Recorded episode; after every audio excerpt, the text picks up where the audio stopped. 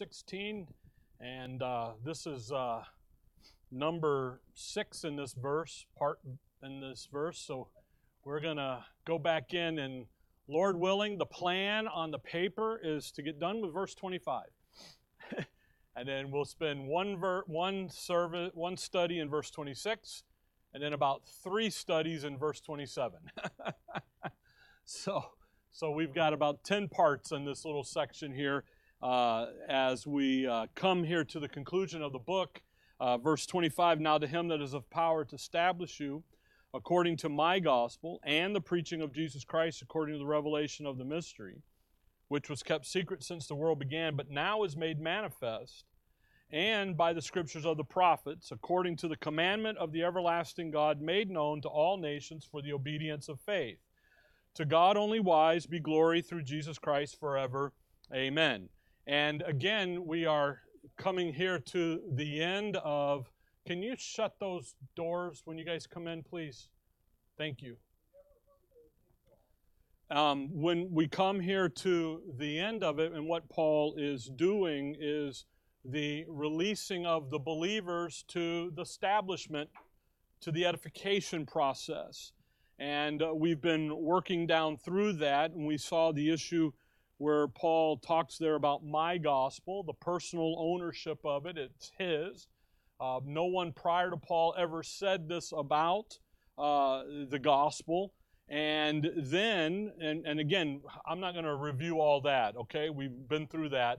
So then we come to the and here. So my gospel is covered by the book of Romans. And now we're going to move to the preaching of Jesus Christ according to the revelation of the mystery, which was kept secret since the world began, but now is made manifest. And we, that's the part that we've been diving into, looking at, trying to dissect down, trying to pay attention to, because that's the next step in the edification process. So, Romans, my gospel, we get all of that hammered in. Then we come over now into uh, Ephesians doctrine, which is the preaching of Jesus Christ according to the revelation of the mystery. So we've got this, this shifting here on what Paul is trying to get into everybody of, hey, you, you guys, you Roman believers, you church, the body of Christ believers, you're good to go. You can withstand the adversarial attack, verse 17 and 18. You're established, you're stable enough to do that. And, but that's not it. There's more to learn. So we're going to move you forward. I'm, I'm releasing you to what you understand, the doctrines learned, and I'm encouraging you to carry on. okay? So he says, My gospel belongs to Paul. It's his, it's the it's the issue of the revelation of the good news of what God's doing today, and it was given to Paul. And then he says, according to, and again, according to the blueprint, the diagram, the official code. Uh, we're trying to get the, uh, we're trying to enclose the carport. We've been at it for six months now with the city. I'm hope we're hoping to get it done eventually. I'm assuming, but what is it? It's got to be the code. It's got to be this. It's got to be that. Well, you know, it's pretty bad when you talk to one guy, one person, and then you talk to another person. The one person says you don't need photos, and this one says I need a hundred photos. And it's like, would you guys make up left in talking to the right? Make up your mind, you know? And that's really what we've been kind of doing is jumping through hoops. but the point is, is what it, it's according to. Here's the guidelines. Uh, by the way, in the city of Mesa, we would have been done and enjoying that already because of how they view parking. Tempe doesn't view parking the same way as Mesa. So they say, no, it's got to be this, you know, and it's like, come on, just let. Anyway, it's 250 square feet, people. It's not 25,000 square feet, you know. I can. It's not the Coyotes Arena, you know. Okay. Exactly. It's like, come on. Anyway, verse verse 25, and the preaching of Jesus Christ according to the revelation. So according to and it's critical to catch this part of verse 25. So we I so we ask some questions, okay? We ask, who is it about? Right? I think we did that. Who is it about? What is this all about? Where is this going to take place? Talking about the preaching of Jesus Christ according to the revelation of the mystery. So, we're talking about the revelation of the mystery. Who's it about? What is it about? Where, when, and then the, we, we ask two more of why and how. Okay? So, the why and the how we're going to answer in verse 27. All right? In verse 27, to God only wise be glory through Jesus Christ forever. Amen. We'll get that in a couple weeks. That's going to be the why and the how. First, we start with the who. Who's it all about? We did this last time. It's the preaching of Jesus Christ. You come over to, to, to, to uh, John 5 as your uh, John chapter 5, where he is everything. And we, we looked, we just real quick review here from last time. We're preaching Jesus Christ, the person of him, who he is. But we're doing it in a new role, in a new way, in an added way, a different way, how, in an added role that, that was kept secret, now is revealed, and that's what we're preaching. We're not discounting the Old Testament, prophets, prophet scriptures. We're not discounting the earthly ministry of the Lord during the, that's recorded in the Gospels and early Acts. We're not discounting that at all. Actually, if you do that, shame on you, okay? Because what we're doing is, it, it, by the way, we're not replacing that either, that information. That is who the Lord is in what? In His earthly ministry in what the Old Testament and the Scriptures are talking about. We don't dismiss it, we're not replacing it. Okay? We saw last time what did the Lord say? Over and over again. John 5, look at John 5, look at verse 39. What does the Lord say over and over again? All through the, the, the Gospels, especially, because that's usually where people want to go back when you say that you preach Jesus Christ. they go, oh, let's go back to Matthew, Mark, Luke, and John. We don't do that. We preach Christ what? crucified. See? Peter and the boys didn't preach Christ that way. They preached him as who? Messiah, King. John 5:39 Search the scriptures for in them ye think ye have eternal life and they are they which testify of me. Down in verse 46 For had ye believed Moses ye would have believed me for he wrote of me Every time, over and over and over again. Come over to Luke 24. The Lord Jesus Christ, in his earthly ministry, takes you backwards to the Old Testament, to the prophets. Paul doesn't go backwards. Paul goes, we're going this way. Here's a new role. Here's a new here's an additional thing that was revealed. It's been spoken of since the world began. This information has been kept secret since really before the world began. Luke 24, verse 25. Then said he unto them, O fools. Now, the fools there is kind of more of that idea of slow thinkers. You know, what did Israel do? They missed the, the connection between who was in front of them and the Messiah and, the, and Jehovah of the Old Testament, and slow of heart to believe all that the prophets have spoken. Where does he grab them? Takes them backwards. Verse 44 And he said unto them, These are the words which I spake unto you while I was yet with you, that all things must be fulfilled which were written in the law of Moses and the prophets and in the Psalms concerning who? Me. And then opened he their understanding that they might understand the scripture. Where did he? He just drug them backwards, back to the Old Testament. That's why 16, Romans 16, you can stick something in there, verse 25, he says, and the preaching of Jesus Christ according to. That according to here, that's the key. That's the linchpin here. we're preaching him not according to the Old Testament and the prophets and the earthly ministry, the Gospels. Now we're preaching him according to the re- revelation of the mystery, which was kept secret since the world began, but now is made manifest. Now the revelation of the mystery. So the who is about is who? The Lord Jesus Christ.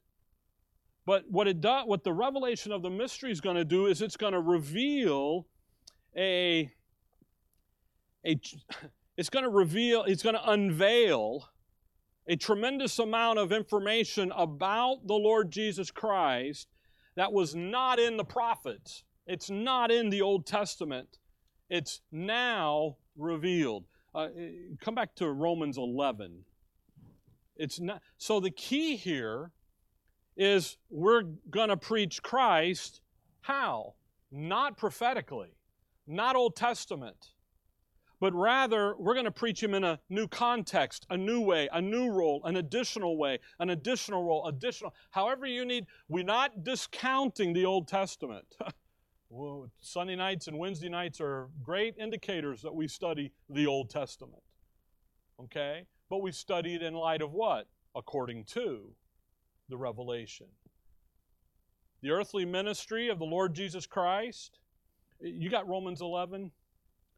Uh, we're going to get over there in just a minute. So just hold on to Romans 11. See, we preach Christ not in the prophetic picture or view, but we rather we preach him in that view of the eternal purpose that God the Father has invested in and has invested through his Son. And that's Ephesians 1 9 and 10. We're going to get there in just a second, okay? The earthly ministry of Christ the early Acts period, Peter and the boys, Acts 2 and so forth, they go backwards to get their information. They're going back into the into the Psalms and the Moses, the law, and the prophets to get that issue about the kingdom. What did what, in Matthew 6, the Lord says, Our Father who art in heaven, hallowed be thy name, thy kingdom come. Where? To earth. So where are they coming? They're coming down. You know where Paul's going to say? We go up. They're coming down, we go up. I'm ahead, but we'll get there. Look at Romans 11. So we're, we're we don't uh, we're not we're, we're preaching Christ in light of this new revelation, this new information. Look at 1133. At the end of this great section of Romans 9, 10, and 11, that building block about what's happening dispensational with the nation of Israel, and that you are not spiritual Israel, you are not replacement Israel, you are the church, the body of Christ. Okay? And God is right in doing that and setting that up. The great doxology at the end here, oh, verse 33, oh, the depth of the riches both of the wisdom and knowledge of God. Wow, what a statement. What 1627, the only wise God. Now watch what he says. How unsearchable are his judgments and his ways past finding out. Now think about that. Can we go into the Old Testament and search out his ways and his judgments? Yes. But Paul uses a word of what? Unsearchable. In other words, Paul, the things that are that were given to Paul are unsearchable. You can't go back into the Old Testament to find any of the information given to Paul at all. You can't find the mystery, truth, the dispensation of the grace of God back there.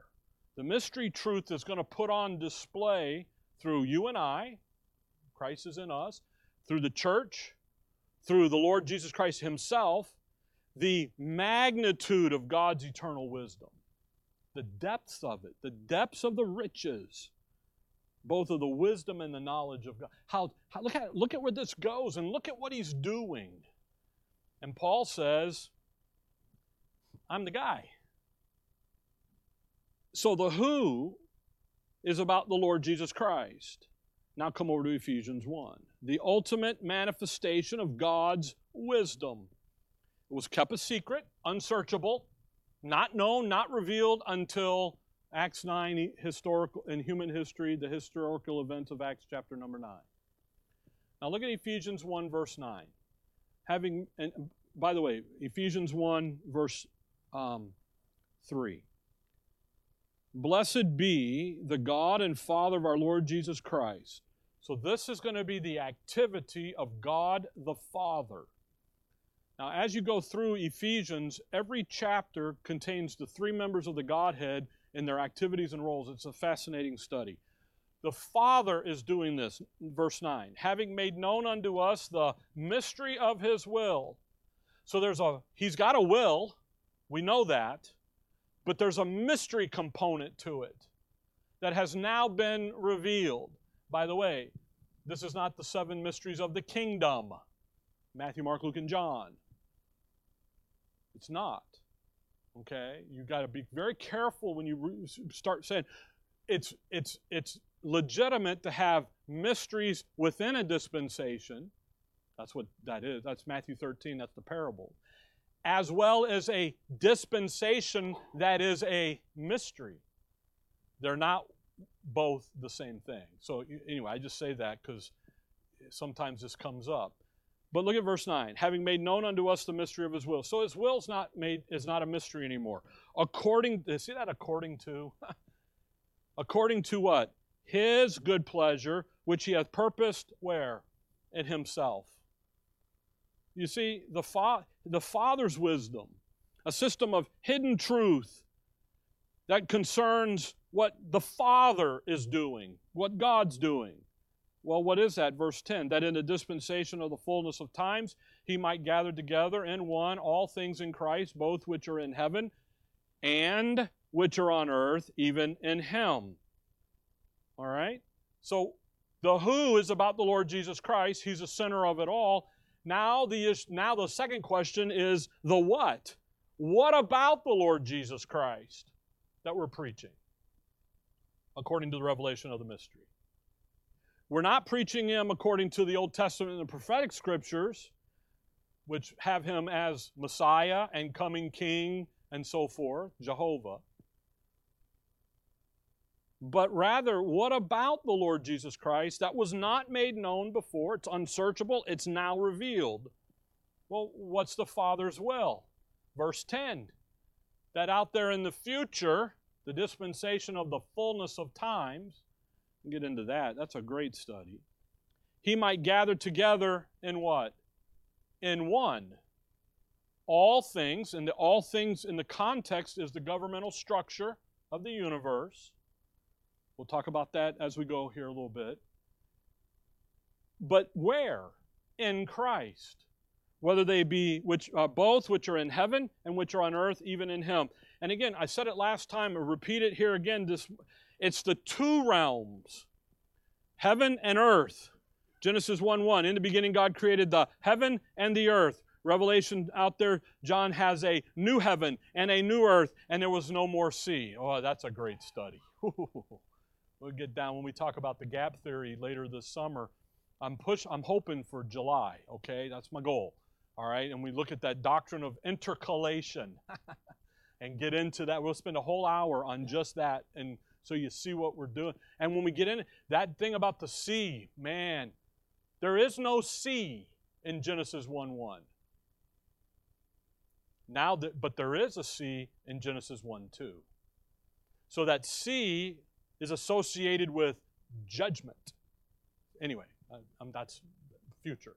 It gets exciting, I tell you. You start looking at this, but what is he doing? He's going to bring those two realms and he's going to put the supreme ruler, and he's going to make the supreme ruler the Lord Jesus Christ. That's why it's critical to see the two letter words in here. In, gathered together in one, in Christ. Into the verse, in Him. And what's happening here is the mystery has, has as its object, come over to Colossians 1. The mystery the preaching of Jesus Christ according to the revelation of the mystery, which was kept secret By the way, you need to memorize these Romans 16, 25, and 26.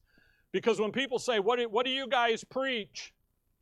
We preach Jesus Christ crucified. Well, what's, oh, yeah, well, so do we. No, you don't. We preach him according to the revelation of the mystery, which was kept secret since the world began. And you just watch the eyeballs go, What is that?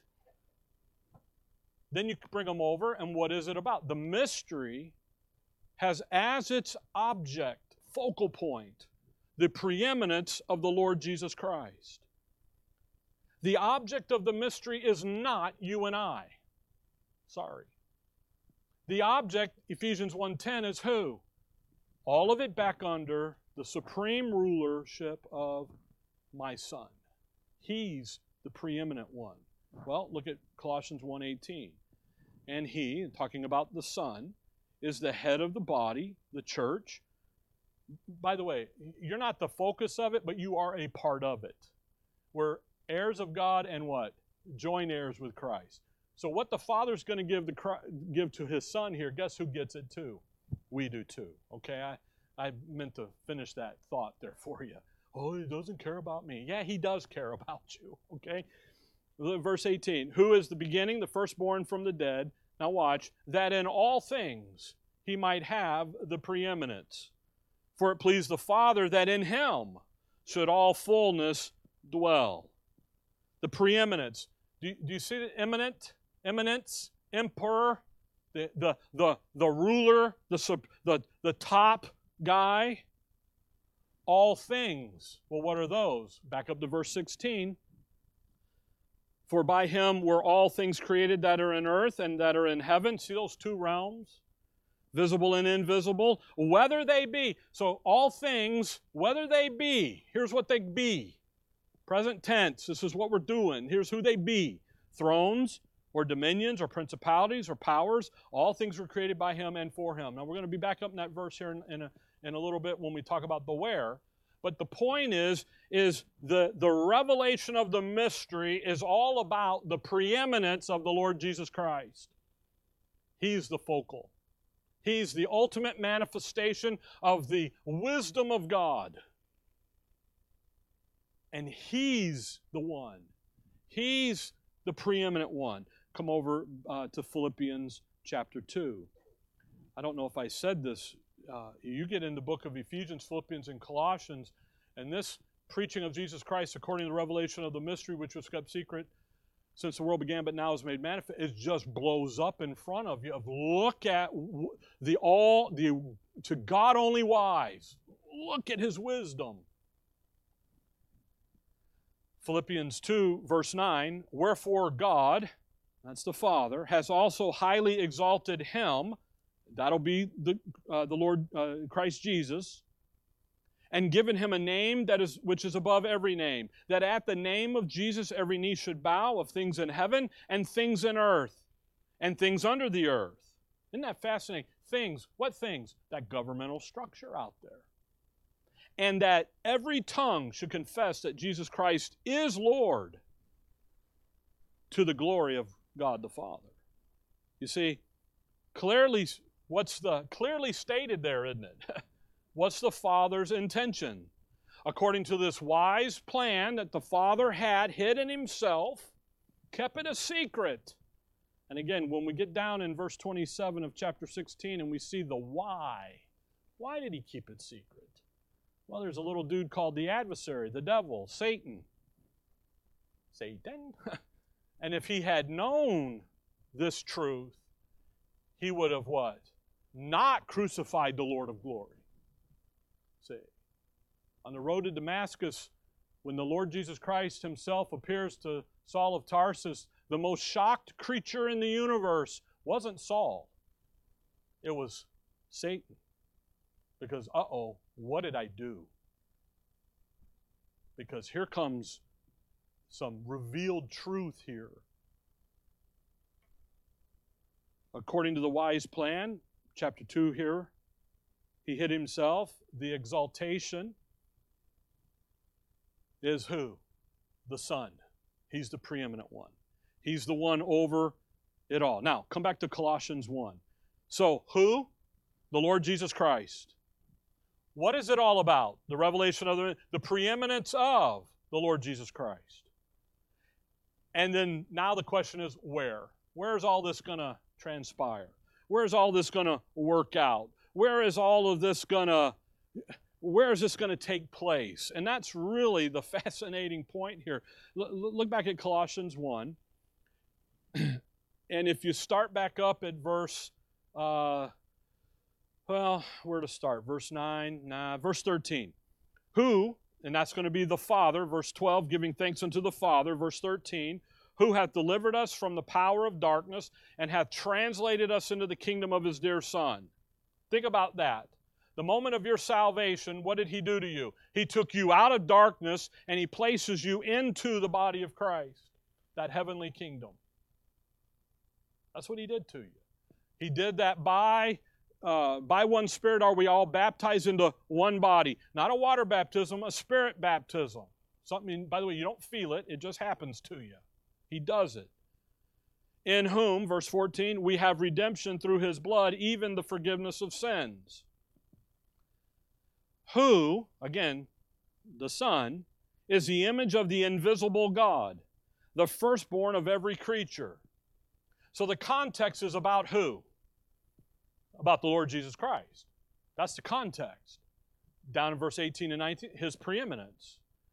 Now, watch verse 16. For by him were all things created that are in heaven and that are in earth, visible and invisible, whether they be thrones or dominions or principalities or powers, all things were created by him and for him. And he is before all things, and by him all things consist and he is the head of the body, the church, who is the beginning, the firstborn from the dead, that in all things he might have the preeminence.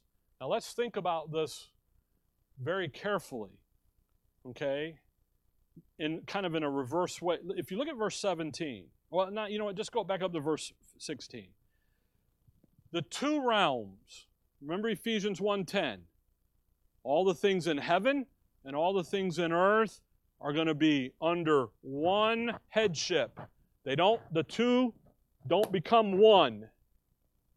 The two stay separate. Genesis 1 1's clear on that. Now the ruler is the Lord Jesus Christ. So he says, heaven and that are on earth. Visible, where would that be? Earth. Okay? Where would the invisible be? Heaven. Where's the physical realm? Earth. Where's the spiritual realm? Heaven. See, you've got this, you've, you've got this, this description coming here. And literally, by the way, what he's doing is, is he's telling you and I, members of the body of Christ, why he created to begin with. Just as he does with Israel and why he created the earth to begin with. And then why does he create Israel? To be his nation, where? In the earth. So he's telling us, you know what you're going to be? You're going to be my kingdom, my nation, where? In the heavenly places. Okay? That's why back up there he says, translated us into the kingdom of his dear son. Every time you read that word kingdom, don't go earth, David. No. Paul says, hey, I got a, I'm getting ready to go to the heavenly kingdom. There's a thing that's going to happen in the heaven out here. And we're the instrument, we're the agency, we're the people who are going to go and be because who are we? Where where are we? We're in Him, and He's the head of the body. So you, you, you got to kind of catch all the little nuances. He, Paul is telling us that when in Ephesians, Philippians, and Colossians, when you see that all things phrase, think not trees and grass and animals. Think government, thrones, principalities, powers, mights, thrones, dominions, uh, rulers, every other name that's named. We'll get over there in just a minute. So, what he's doing here is he's telling you look, we preach Jesus Christ according to the revelation of the mystery. We're preaching Him according to this unsearchable, unrevealed truth that is now revealed and the goal of it is to make him the preeminent one over all of it heaven and earth. That was never talked about in the Old Testament in the prophets. The closest thing that I've seen, and, and it isn't even there, it's when he tells Isaiah and the boys, I'm going to dip my sword in blood in the heavens. That's nothing about you and I. That's talking about what? Revelation 12, the war in heaven. But the, that raises a question of why. But you see, Isaiah and those guys, when they wrote that, they didn't say, oh, he's got a, he's got a hidden mystery. No, he's something, he, something else. My point is, is from Genesis 1, verse 2, to Acts chapter number 9, the scripture is about a literal, physical, visible, earthly, Davidic covenant kingdom established on earth. Jacob's ladder. He wrestles with God. He looks out there in the vision and sees the ladder. Do you know, you remember the angels? You remember what they're doing? They are what? Ascending and descending. That means everything is stuck here. Everything in that program in that Old Testament revolves around the earth. That's why he'll go and look at Abraham and say, Your seed, you're my guy. Your seed's going to be the guy. And oh, by the way, we're going to have a little thing called circumcision the sign of my covenant agreement with Abraham. That cutting away of the flesh and the physical. You read in, in, in, Jeremiah 31 and you read in Ezekiel there with the new covenant. And what does he do? He pulls out that old stony, fleshly heart, but what does he give them? A new heart, physical heart thing. You know, it's a it's a bam. But then in Acts 9, what did he do? He's ready to pour out. He's standing. Stephen sees him standing. He's ready to pour out wrath. And instead, he pours out mercy, long suffering, grace, peace. And that's what Paul is doing here. Flip back to Ephesians 1. He says, Look, guys, God interrupted that earthly program. We don't preach Christ after the flesh. He says that, by the way, in 2 Corinthians 5. Know we him no more after the flesh. Do we can we know the Lord? Yeah, we can. Sure, it's right there in the scriptures. Is it real? Is it legitimate? Is it honest? Yes, yes, and yes.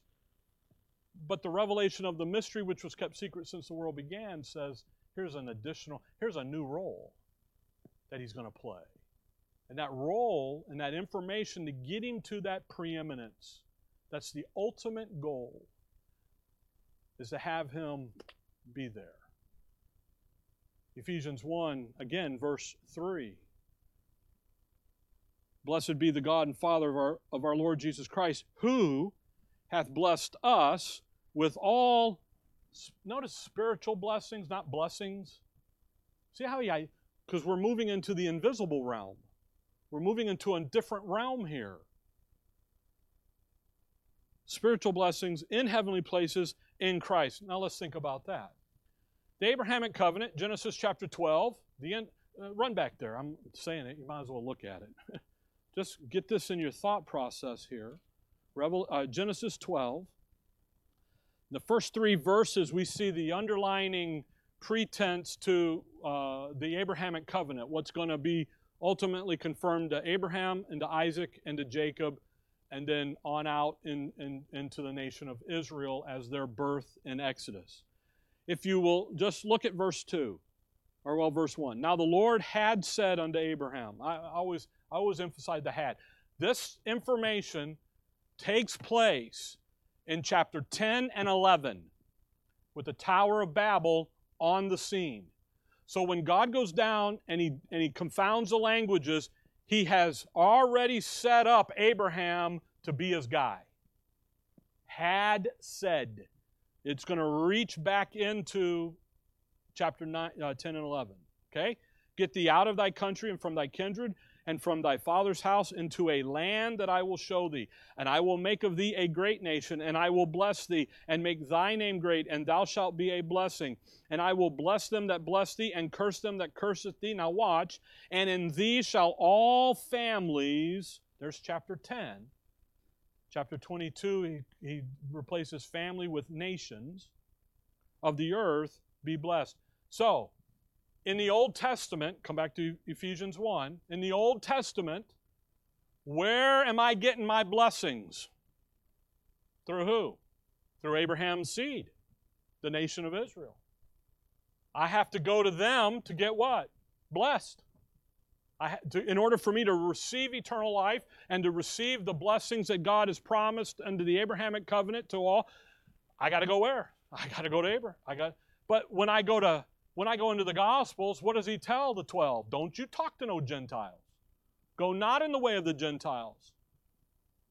Well, what is? Well, wait a minute.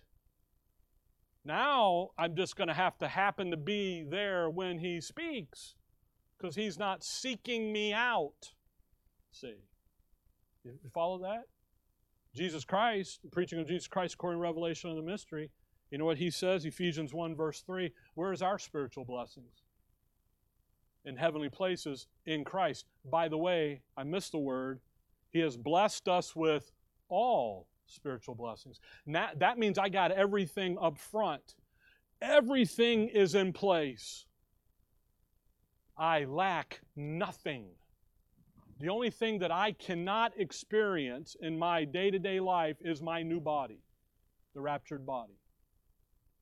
Everything else that the Lord has given me, I can experience right now in time in the day, day, day to day of my life. All of it. It's a present possession, it's reality check time. The only thing I'm missing is that, that getting rid of that old vehicle. You follow? But where is it? It's in heavenly places, in Christ. So Paul comes in and he doesn't say, Go help Israel, go bless Israel, you get your blessings. He says, No, your blessings are in heavenly places in Christ. And by the way, the rest of this chapter, he lays out the big category of those blessings the, the acceptance, the forgiveness, and so forth. Okay? So the focus of the Father in with Paul isn't on the earth any longer, it's where? It's in the heavenly places. So where is the revelation of the mystery going to take place? Heavenly places. Come down to verse 20. By the way, if the Lord says, Thy kingdom come down here, Jacob's ladder's got them coming down. Paul says, We're going where? Up. We're going the opposite direction. That's two different informa- sets of information. And I know what the church at large does, and they try to blend it and spiritualize it and take away an A and add an O and do all that stuff. I get that. But when you just come to honestly look at what, that's two different things. So, so uh, the Old Testament, uh, the, the, the information that was spoken since the world began. So Adam was a prophet. By the way, he was a priest and he was a king.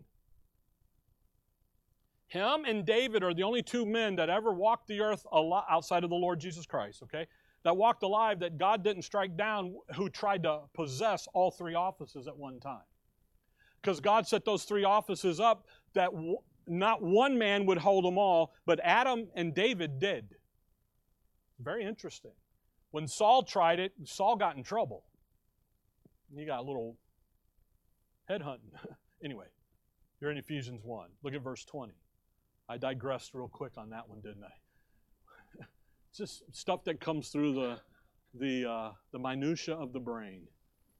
Verse 20, which he, uh, Ephesians 1.20, which he wrought in Christ when he raised him from the dead and set him at his own right hand, where?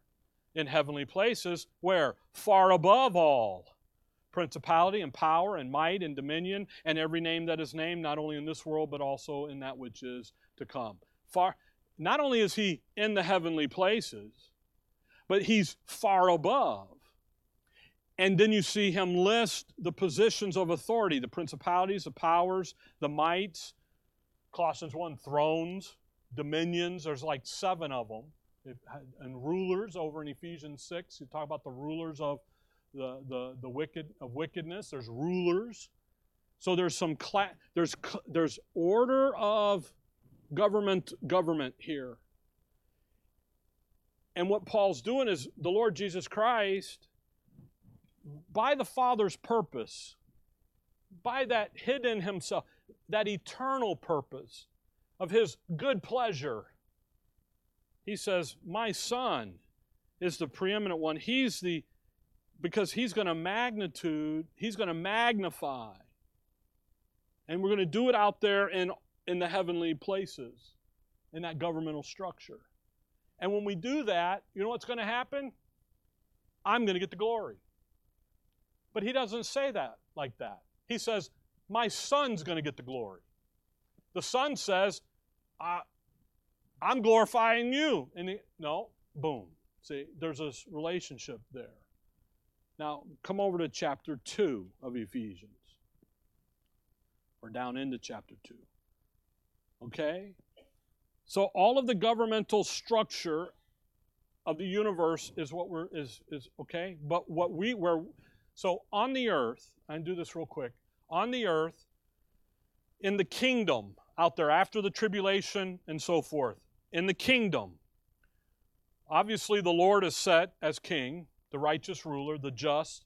Okay, David gets resurrected and set as the king over Israel. The 12 apostles are resurrected to sit on the 12 thrones, judging who? The 12 tribes of Israel, the, the, the true Israel of God. Also resurrected at that same time are the, the believers of the Old Testament, Jew and Gentile. Okay, so Rahab, those guys that we see, Jonah, I'm, I'm sorry, Nineveh, that city that believed, they get resurrected in. The Jew, Jewish members that are resur- the believers I'm talking about, okay? Not apostate, but the believers, because not all of Israel are Israel. All right? The believers. So if if Joe Jew is a member of the tribe of Judah, he's resurrected into who? The tribe of Judah. Jack Jew, he's a Benjaminite. Guess where he's going? Tribe of Ben. Uh, you follow that, okay? They're just not here. Go, go figure it out. They get deposited right in, okay? The Gentile that's a believer in the Old Testament, he's resurrected as well at the time, um, beginning of the kingdom. So all of the believers on, on the earthly program are resurrected in. By the way, you know where you and I are? Revelation 12. John writes there after the war in heaven and heaven's cleaned out, he says, All ye that dwell in the heavens rejoice. And then there's a period. Again, that's the closest thing that he would have seen us but we're there. Then he goes, then the next on the, on the list is those overcomers that come through the seven years of the 70th. They're re- the ones that are beheaded and so forth. They're resurrected into that special temple worship service and all that. They get moved in. Then the Lord looks over and he, then he judges the Gentile nations, Matthew 25. You see what? There's a lot of stuff going on down here. Where are we? Well, what are we? We're caught up, aren't we? We meet the Lord in the air, don't we? I'm ahead of myself, but that's where we're at. You see, the air. Are you, are you still in Ephesians? L- look over um, at, uh,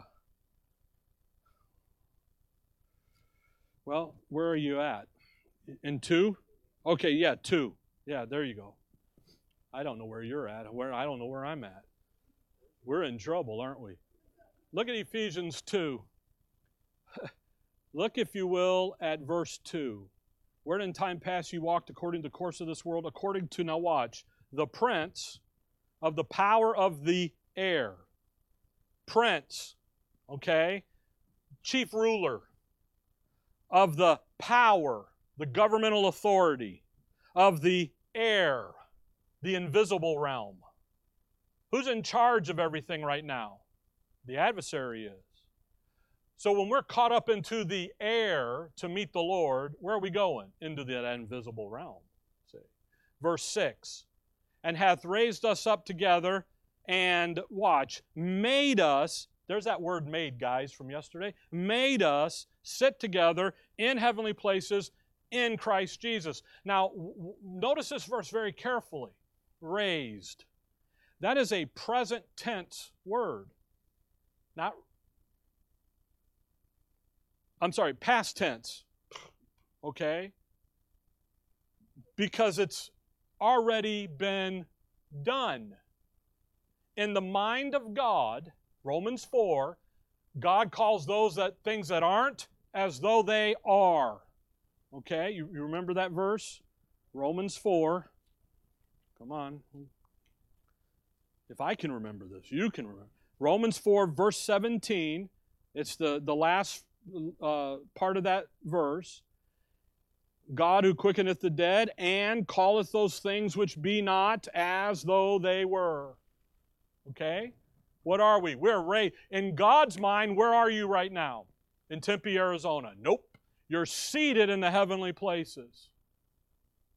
Now, what a way to think about life for you and I, because we're to have the mind of Christ. We're to think like the Godhead thinks. And where should our thinking be? That's why he will say in Colossians, set your affections on things above. Seek that which is above. See, I know we got to pay the bills and eat, you know, and all that good stuff down here and raise the kids and do all that stuff. I got that. But where what's our focus? What's our drive? Should be where? Boom, up there. Now go back to Ephesians 2. He's raised us up. I love this. Together. Again, what do we do? What this future event for us in reality? Our, I mean, our uh, that the, the the song says when our faith is turned to sight.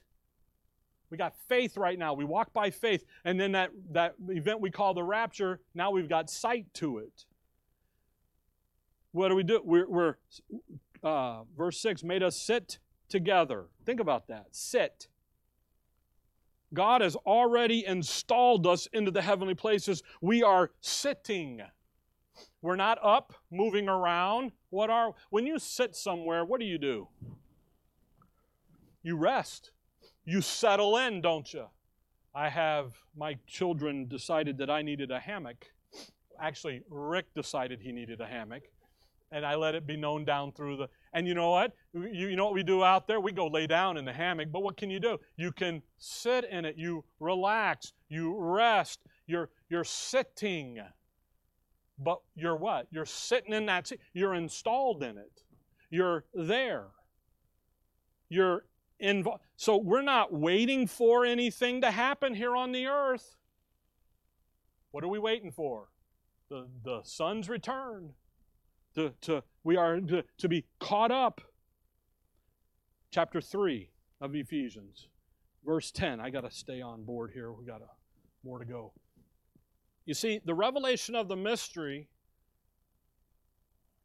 we're focused in on the heavenly places.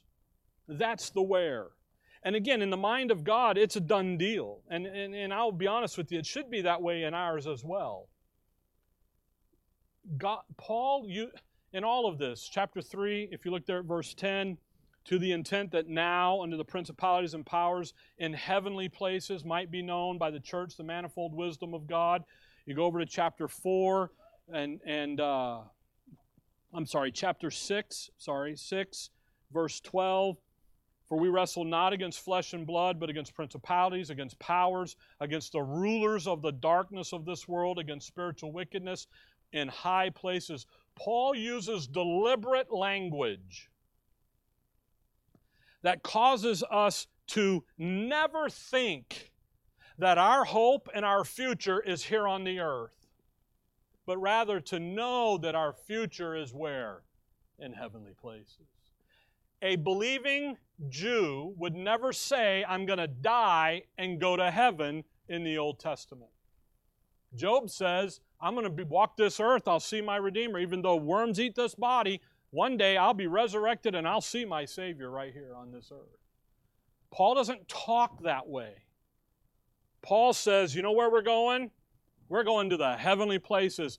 And in 612, where is our conflict? In the heavenly places. It is not with flesh and blood. See, there's some spiritual discernment got to happen there. One day in our future, what, what's going to happen? The Son and Michael and the angels are going to go in there and clean out the, the, uh, the trespassers, the interlopers, uh, the squatters. He's going to clean all that out, and then he's going to install us. Okay? So, who we when we talk about preaching Jesus Christ according to revelation of the mystery which was kept secret before again, but now made manifest. Who are we talking about? We're talking about the Lord Jesus Christ. Well, what about him? His preeminence. Where is the focus? The heavenly places. Then the last question is really a big one, but we're going to do it in 10 minutes, I promise. That is when was all this revealed? Okay? Now, come back to Romans 16 because this brings us to the end of verse 25 and really the beginning of verse 26, but we'll just we'll just leave it here. Okay? At the end of verse 25, he says, which was kept secret, again, kept deliberately, on purpose. It wasn't, oh man, let's keep this part quiet and let's not. No, he he the, the Godhead developed the plan, agreed to the roles and responsibilities, and then the Father says, But okay, this chapter we're going to leave out of the revealed chapters until it's time. Kept secret since the world began. In Ephesians, he'll say it was secret before the world began. Okay? But now is made manifest. So the question then is when was the system of information first revealed? And again, it's who? The Apostle Paul. Okay? Now, come over to Galatians chapter 1. The first and when the, the, revealed truth, this revealed set of information that focuses in on the Lord Jesus Christ, makes him the preeminent one over the universe, and is going to focus in on his goal and his activity and his agency in the heavenly places, the first time it ever shows up is with the call, the commission, the, the call, the conversion, and the commissioning of the Apostle Paul. You see that detail in Acts 26, just in case we don't get there, okay? But I want you to notice Galatians 1 with me just real quickly here this morning. In the book of Galatians, in Galatians chapter 1 and chapter 2, Paul lays out a number of certifications, of, of uh, resume points that demonstrate who he, what God's doing with him and through him. Verse 15. But when it pleased God, who separated me from my mother's womb and called me by his grace, to reveal his Son in me that I might preach him among the heathen, immediately I conferred not with flesh and blood. Now, you've got to notice the, verse 16 very carefully because of the language used. Because notice what verse 16 didn't say. To reveal his son, where? In me. It doesn't say to me. See that? It doesn't say by me. It says what? In. Oh, completely different now.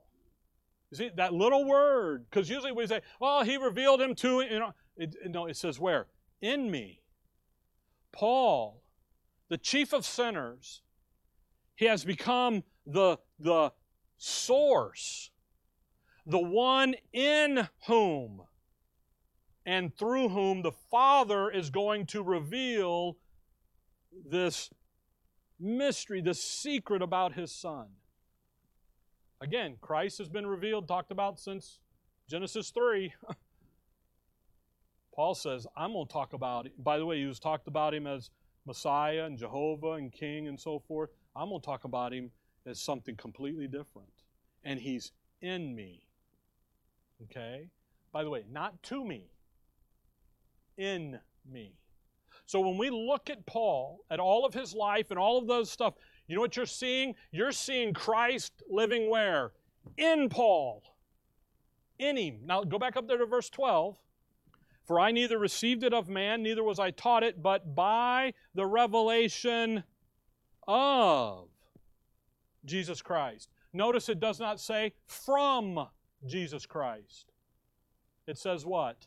Of Jesus Christ. That's critical because we let our language sometimes slip in some of this. And, and you've got to, so in Acts 9, just the historical moment when Christ reveals himself to Paul. The resurrected and ascended on high, far above all principalities, power, and so forth. The Lord and Savior. Paul says, Galatians 1, you know who he was talking to? Me. He wasn't talking to nobody else. Verse 11, but I certify you, brethren, that the gospel which was preached of me is not after man. Think about this. Paul says, you know what? I didn't get this from any man. I got this from the risen, ascended, seated on far above all. Lord, personal.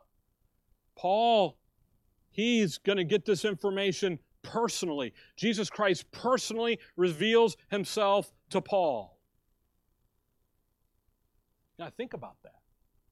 So when you go read 1 Timothy 1 and you see him say, I'm a blasphemer and all that, and he didn't qualify under the Old Testament program, that's why Acts 9 is the pivotal point. And he says, In me first, you're going to see this. What is he doing? Oh, uh, we'll get over there. I, I, stay here. Uh, you're in Galatians 1. He's, he didn't get it from any man. Now look down at verse 16. To reveal his son where? In me. All right? Then he uh, verse goes on. He says, Immediately I conferred not with who? Flesh and blood. Now drop verse 17. Neither went I up to Jerusalem. Well, who's in Jerusalem? Think about Acts 8, 1. Who's in Jerusalem? Nobody but who? The apostles. So I didn't go to the, I didn't go to Peter. I didn't go to the 12. Verse 21, afterwards I came into the regions of Syria and Cilicia, and was unknown by face unto the churches of Judea, which were in Christ. You know what he says? I didn't even I didn't get it from the Jewish church. I didn't get my message from any man, flesh and blood. I didn't go see Peter and the boys. Eh. And I didn't even go and sit under some James's wings in the little flock, the church there in Jerusalem. I didn't do none of that. Paul certifies here. That's what he's doing. He's, I'm certified. Verse 11, but I certify you, brethren. I'm certifying here that you know what? No man, no church, no apostles, no 12. Only the Lord Jesus Christ Himself personally, directly intervenes in the life of Paul to progressively reveal the details of this glorious actually the eternal purpose that God had before the foundation of the world set forth to accomplish that he kept it a secret, now he's revealing it to the Apostle Paul. Okay? Now, I said progressively if you didn't catch that. Because Paul doesn't get it all dumped on his head at, the, at that moment. Come back over with me to Acts 26. Acts 26. Acts 26. Okay? It's progressively going to come. Acts 26 gives us great insight into the event of Acts 9, the road to Damascus event. He says, starts there in verse 13. At midday, O king, he goes down through. Now, watch verse 16, because here is what the Lord says to Paul in the, in the light. But rise and stand upon, oh man, well, to spend the time to study why it was a bright light. And Paul, a, a, a, a rabbinical scholar, he knew instantly who that light was. That's why he says, Lord, who art thou, Lord? he knows who he is. Anyway, verse 16, but rise and stand upon thy feet, for I have appeared unto thee for this purpose. All right? Pretty clear. To make thee a minister and a witness both of these things which thou hast seen, and, now watch, of those things in which I will appear unto thee. So, what's Paul going to get? Some information now and some progressively over time. Uh, 2 Corinthians 12 1 and so other passages. But watch verse 17. Delivering thee from the people, that's unbelieving Israel, and from the Gentiles, unto whom, what's that little three letter word? Now I send thee. When was he commissioned? Acts 9, not Acts 13, by the way. Acts 9, not Acts 2. When does this happen? Acts 9. I know you got mid Acts, you got some in 9, some in 13, you know, not, not in Acts 28. Sorry. Where? Right here. And you're going to go up there, and you know what you're going to do? You're going to open their eyes and turn them from darkness to light and from the power of Satan unto God that they may receive forgiveness of sins. Do you know what that indicates? That indicates on the road to Damascus, Paul got my gospel. He got it right there. He didn't wait for it piecemeal, he got the whole thing. And then, and an inheritance among them which are sanctified by faith that is in me. That's the progressive side. Okay? Now, come back to Ephesians 3. Oh, it's time to quit. okay, Ephesians 3. Give me five minutes. I'll give it back to you next week. Look at Ephesians 3, just real quick. Folks, I'm, I'm trying to get so we can get into the next verse, okay? Look at Ephesians 3. Look at verse 1. For this cause I, Paul, the prisoner of Jesus Christ, for you who? Gentiles. Clear statement of ownership, isn't it? For. Think about that. For you Gentiles. Not to you Gentiles, but what? For you. I'm.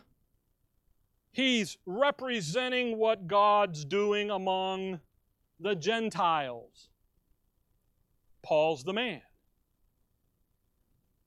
If you've heard of the dispensation, of the grace of God, which is given me to you. Now, you see me, I'm the, the picture.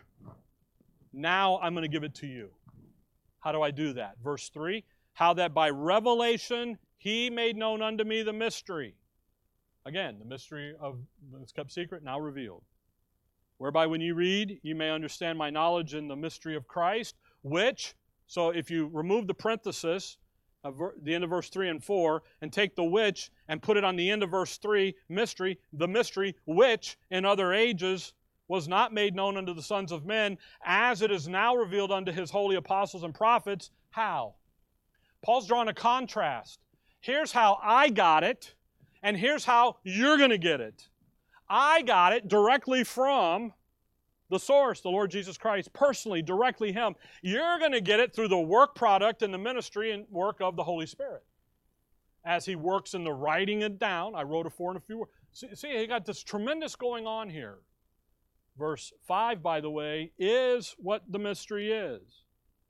That the, uh, I'm sorry, verse 6, that the Gentiles should be fellow heirs and of the same body and partakers of His promise in Christ by the gospel. Verse 9, and to make all men see what is the fellow, what is the fellowship of this of the mystery, which from the beginning of the world hath been hid in God, who created all things by Jesus Christ. Come over to Colossians 1.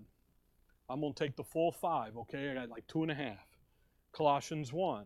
Look at verse 25. Wherefore I am made a minister according to the dispensation of God, which is given to me, okay, for you. See, you got boy, that's just fantastic to fulfill the word of God, even the mystery which hath been hid from ages and from generation, but now is made manifest. Where? To his saints, not in his saints, to his saints. Why? Paul's the manifestation, turns around and gives it back th- this direction. You see that? So when you come over to 1 Timothy 1, and we're not going to study all the detail here. Again, this is like a three hour study just talking about Paul. If you look at verse 16, by the way, verse 13, who is before a blasphemer and pers- prosecutor, I'm sorry, persecutor and injurious, but I obtained mercy because I did it ignorantly in unbelief. You go to Matthew chapter 12, and under the Old Testament program, he cannot, he is not eligible for eternal life. He's blasphemed the Spirit. He's doomed. So what does God have to do? If I'm going to use Saul of Tarsus, I got to change the program. So he does. Verse 15, this is a faithful saying and worthy of all acceptation that Christ Jesus came into the world to save sinners, of whom I am chief. Chief there isn't he's the worst one. Actually, he's probably the best one in the room. Chief there is he's the leader. He's leading the rebellion against God's people. Howbeit for this cause I obtain mercy. Now watch. That where? In me first. You see the in me? Now we're back in Galatians 1 12 and, and, and, and so forth. You see that in me? Where does he first show all forth all long suffering and a, for a pattern to them which notice that Paul's got some things happening to the Lord's doing here to do to put it to show it. And he says the first one to do this is me. By the way, just real quickly, he's He's the first to show, verse 16, uh, mercy. Howbeit for this cause I obtained mercy. He's the first one that God ever showed mercy in a dispensational manner. to a Gentile, a chief of sinners. Then he says the second issue there is long suffering. There's for uh, show forth all long suffering. By the way, back up in verse 14, here's another one. And the grace of our the grace of our Lord Jesus Christ was exceeding abundant with faith and love, which is in now he's showing grace. So the point here, okay, all right, is it's the Paul is demonstrating the historical point in history where God clearly, directly, radically moved away from the Old Testament prof- and prophets and the earthly ministry, and he ushers in, he made some, he ushers in something new, catastrophically new. And he uses Paul to do it. So when we come back to Romans 16, we've got the who, what, where, when. We need to look at verse 26 and by the prophets, and then we'll get the why and the how in verse 27, okay? All right? I don't mean to shortchange Paul because he's the, you know, he's key. But I think for most we've got a good idea of that. Watch those two letter words. They're highly and valuable and they're very critical. Okay? All right, Heavenly Father, we thank you for the morning, Lord. We thank you for your word. We thank you for uh, the Apostle Paul and the revelation of the mystery that you gave to him to then give to those that believe. We thank you for that. In your name we pray.